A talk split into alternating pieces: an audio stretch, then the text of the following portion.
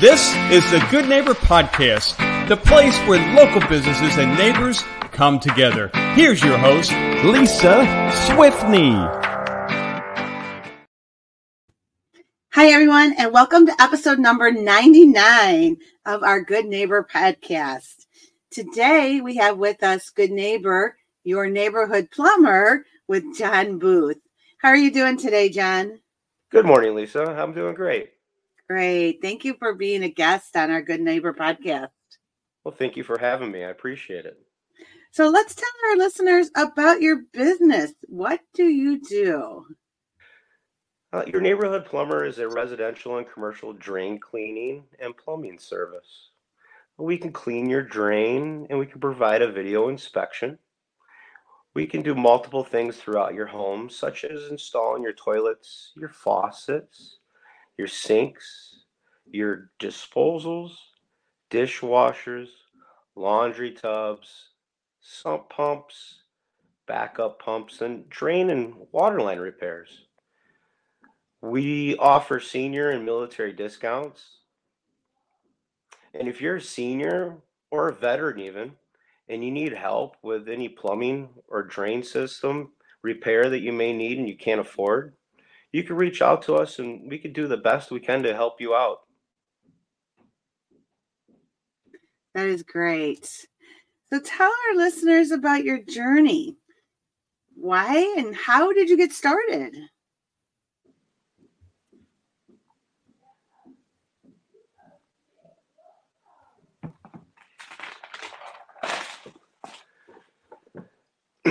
Uh, I started in the trade over 25 years ago when I was 19. Uh, I, I, actually started doing new construction, uh, new builds, installing the plumbing in the walls and underneath the floor uh, when the house didn't have any drywall or anything on it, and called the rough plumbing. that kind of that work kind of dried up in the early 2000s, and I kind of transitioned over from the new construction to service so I'd be going through your home and diagnosing and fixing the plumbing system that's already existing in the home. So about five years ago, I was driving home from work and I was working for a company at the time. And my phone rings and I'm like, hello. And a lady on the other end is, are you a plumber? And I'm like, kind of odd. Uh, I'm like, yeah. The older lady, well, your mom said on Facebook that you could help me, and she gave me your number. So I went over there and I gave this lady a hand, and she left a review on Facebook. So people kept calling and leaving reviews saying, Call John, he lives in the neighborhood and that's where I, I came up with the name uh, Your Neighborhood Plumber. That is a great name. And yes, you have many, many reviews on your Facebook. That is a very huge accomplishment for you. I, I take a lot of pride in that. That's great. So, can you tell us about any myths or misconceptions that you hear about in your industry? There's quite a few, actually. Uh, one of the biggest myths is flushable wipes. The the only thing that's actually flushable is toilet paper. Uh, to kind of just make it plain and simple, this didn't tell you what's not flushable. Uh, but the flushable wipes, paper towel, feminine products, these are all things when we come out and your drain's backed up that we're pulling out of the drain, other than tree roots. But that this is typical across the state actually uh, it, it's pretty uh, basic. You, you, can't flush the wipes. Uh, another big, big myth is Liquid-Plumr. If you actually used it and it looks like it worked for you, you could have fixed the problem with just plunging the drain if you if you know how to plunge it correctly. Because it's just hair and it's burning a hole through the hair. And if it's burning a hole through the hair, it's going to cause damage to your existing plumbing system especially if it's an older system with the metal pipes. Uh, another myth is your a frost-free hose bib won't freeze and bust. Lisa, every spring I get a handful of calls that they have a leak coming on the side of the house, and I go out there and it's a frost free hose bib that busts during the wintertime. Uh, every hose bib that you have where you hook your hose up to outside needs to be winterized. I'd say come Halloween time, uh, because usually we're not using that faucet after that time. And there's a shut-off valve inside the home to that faucet that should be turned off, and that short system needs to be drained so it won't freeze and bust on you. And the last one I'll leave you with is the garbage disposal.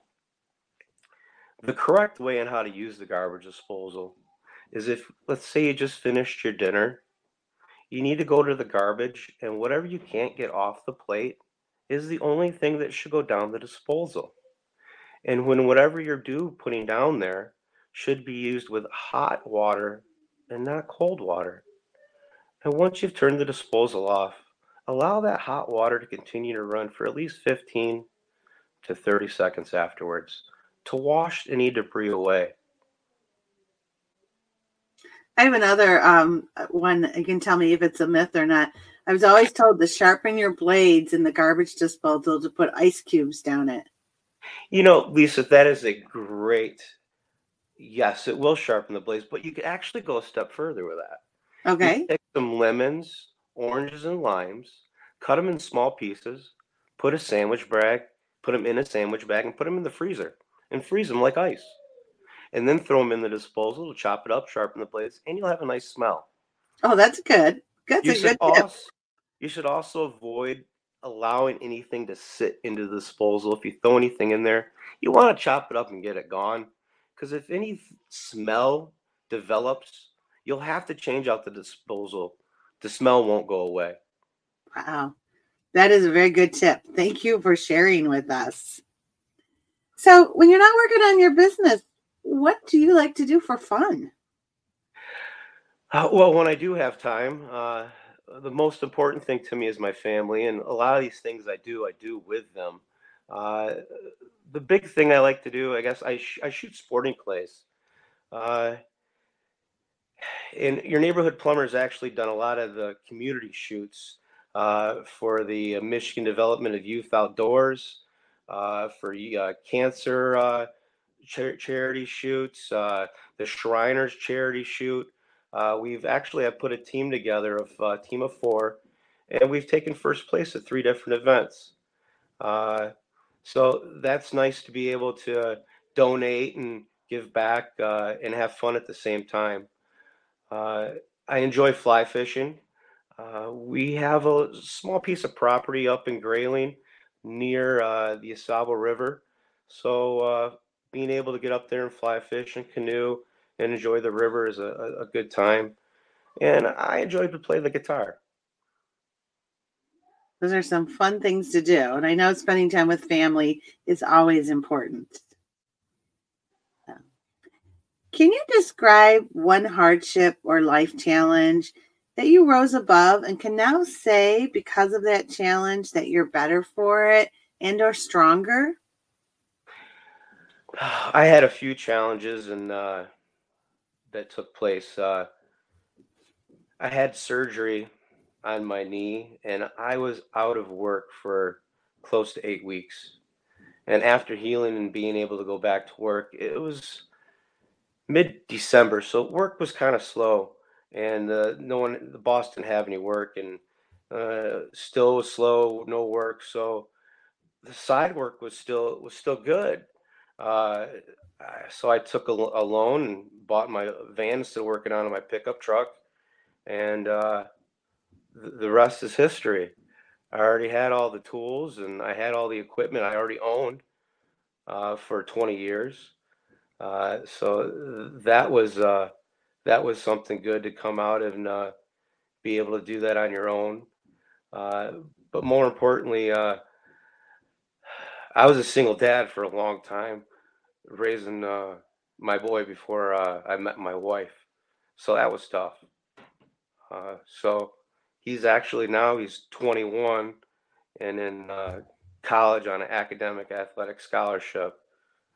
Uh, he's just finished his first uh, semester, his junior year. He's been on Dean's List for five semesters and National Honor Society. And he's also the captain of his track team.